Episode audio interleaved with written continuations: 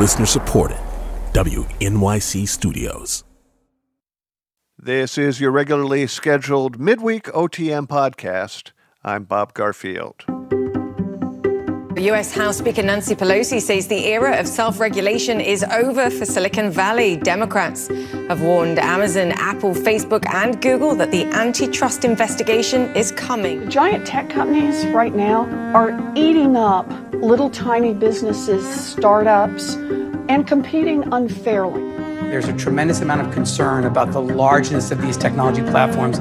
This is an opportunity to really, in a very that was Congressman David Cicilline of Rhode Island on CNN talking about the House's Antitrust Committee probe into mainly unchecked power of tech giants like Google, Facebook, Apple, and Amazon.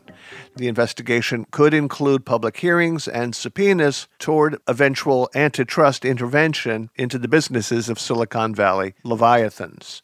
The news came on the same day that the Wall Street Journal reported that the Federal Trade Commission and the Justice Department are expanding their oversight into alleged anti competitive practices of Facebook and Google.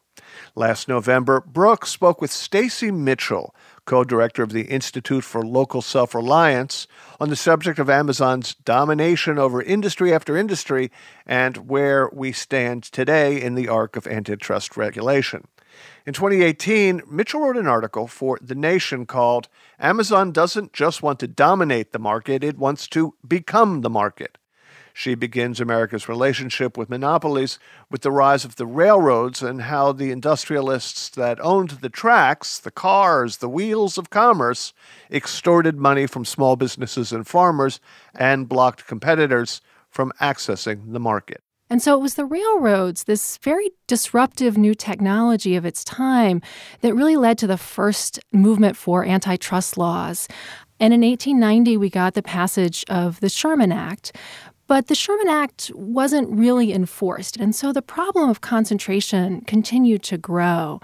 In the 1910s, under the Woodrow Wilson administration, Louis Brandeis, who later served on the U.S. Supreme Court, was active as an architect of the Federal Trade Commission Act, the Clayton Act, other monumental antitrust laws. But again, those laws weren't really activated.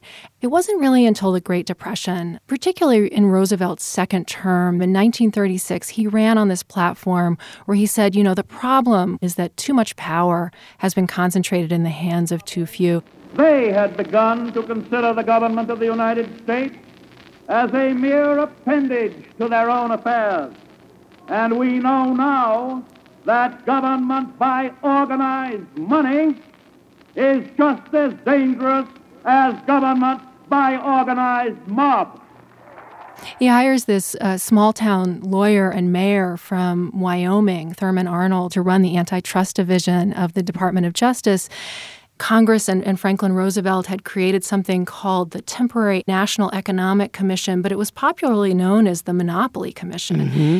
The Monopoly Commission met for two years and took testimony from over 500 people and was documenting all of the ways in which concentration had increased across various industries. Thurman Arnold decided to open field offices across the country to be kind of the eyes and ears on the ground. Arnold made Monopoly front page news. And a lot of this public engagement resulted in legislation. Congress passed in 1936 the Robinson Patman Act, which is a very important piece of antitrust legislation. It was designed to prevent large retail companies, primarily like A&P, the big grocery chain, from being able to use their power over suppliers to disadvantage their smaller competitors. Today, we no longer enforce Robinson Patman Act, and we haven't for decades. It seemed like the steam had sort of gone out of the antitrust movement. In the 1960s and 70s, antitrust enforcement continues to be strong, but monopoly begins to fade from the public discussion. It's no longer in the newspapers, it's no longer in State of the Union addresses. And that really sets the stage for what I think it's fair to call the coup that happens in the 1980s. Robert Bork wrote something called the Antitrust Paradox, which became something of a Bible or a blueprint or a manifesto? Bork was a leader of this group of legal and economics scholars who came along with a radically different view of how we should approach antitrust. All of those previous decades, antitrust had very much embodied this idea that the core purpose was to protect democracy, that concentrated economic power was a threat to us as citizens, and that it was about protecting us as producers of value, as workers, as entrepreneurs, as innovators. Bork came along and he said, This is not what antitrust should be about. Antitrust should be entirely pointed towards maximizing efficiency and maximizing the output of the economy he had this notion that bigger companies were naturally more efficient, and therefore antitrust should actually look favorably upon mergers and combinations. He really inverted antitrust, he turned it on its head. When you were talking at the beginning of all of this about the railroads, I was thinking of the article you wrote that was headlined Amazon doesn't just want to dominate the market, it wants to become the market. To think of Amazon as a retailer is really to misunderstand the nature of this company.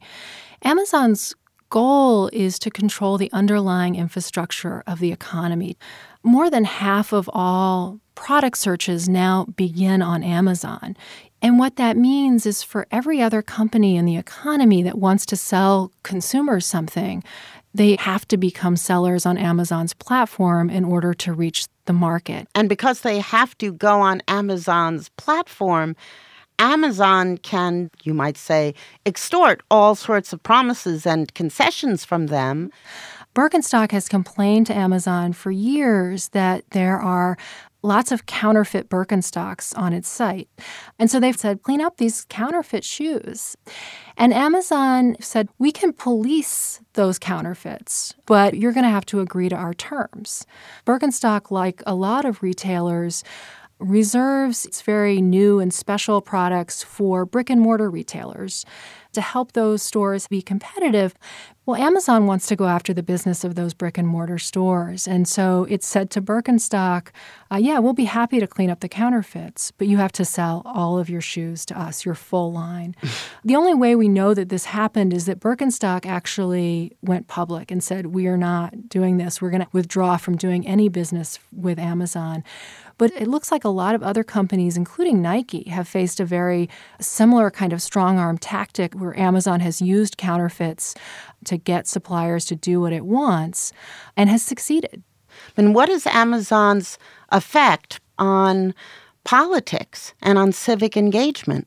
I mean, from the very beginning, Amazon has benefited from tax breaks that are not available to its competitors. Its warehouses have been financed with over $1.2 billion in public subsidies.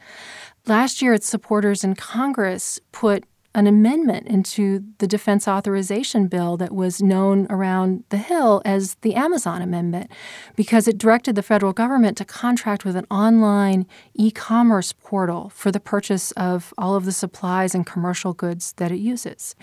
And as Amazon has grown, we've seen a sharp decline in the number of small businesses, and we've seen a collapse in new business formation. We're also losing an economy that's built on relationships and the notion of face to face interaction. What sociologists have found is that places that have this vibrant, locally based economy are actually healthier on a variety of measures of social and civic health. People actually know their neighbors more than people who live in communities without a lot of local businesses. They belong to community organizations in greater numbers. And they also actually vote in greater numbers, hmm. uh, all else being equal, than people who live in places where the local economy has really been hollowed out. This recent poll by the Knight Foundation and Georgetown University found that Amazon is ranked the most trusted institution among Democrats and the third most trusted among Republicans? It's an indication partly of, of how well Amazon has managed its public image. Amazon very much fears on the left the potential that a Democratic Congress and administration might actually exercise antitrust authority to break up Amazon.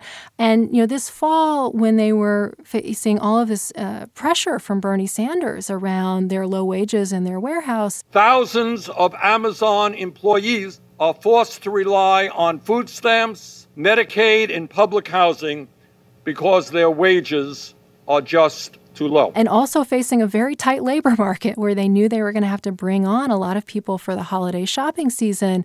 I think Jeff Bezos looked at that moment and very astutely said, I can solve my need to hire for the holidays and perhaps stave off growing concerns about Amazon's power by setting this $15 an hour minimum wage.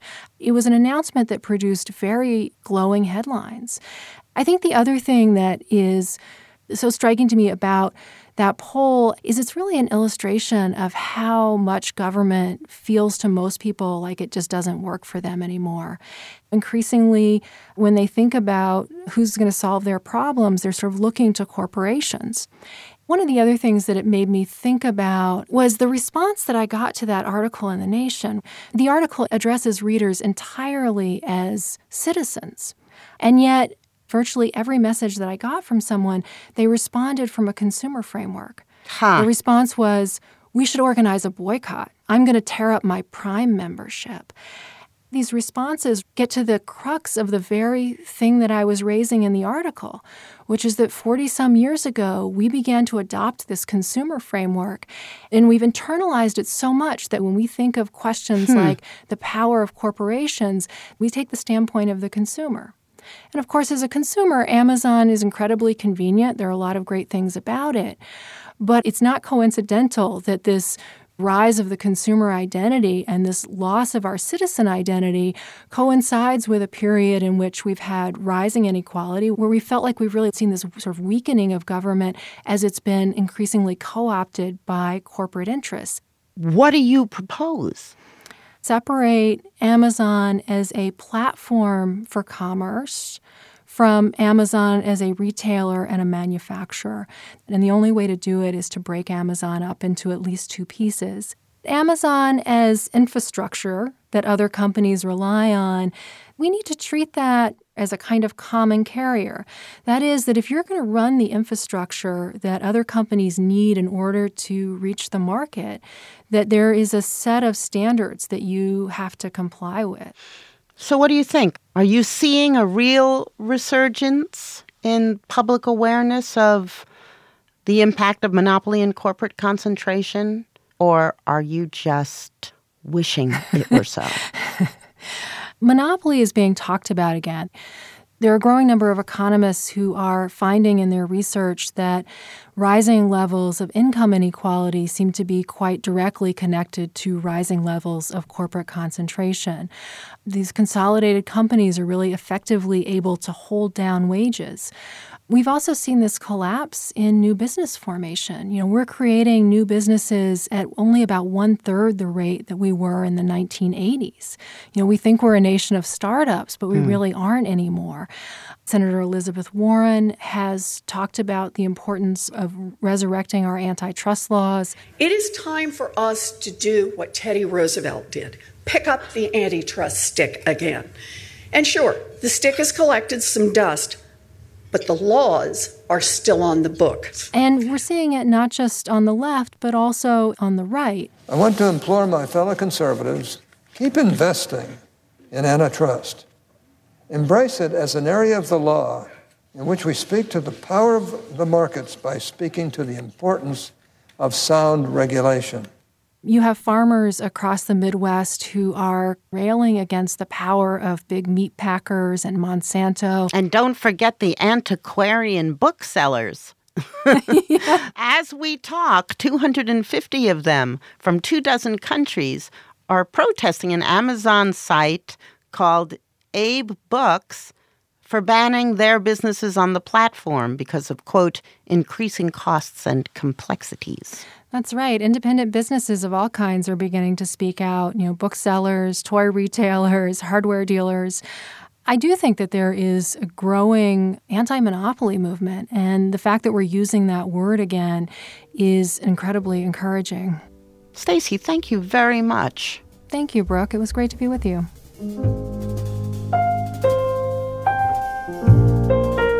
That's it for this week's Pod Extra. You will not want to miss this week's show.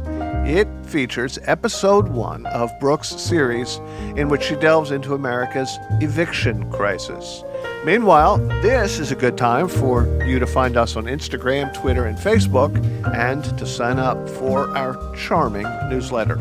To supplement your experience with Brooke's series, we will be putting out some fantastic extras, including a beautiful animation and some audio snippets that I promise you will be memorable. This is Bob Garfield.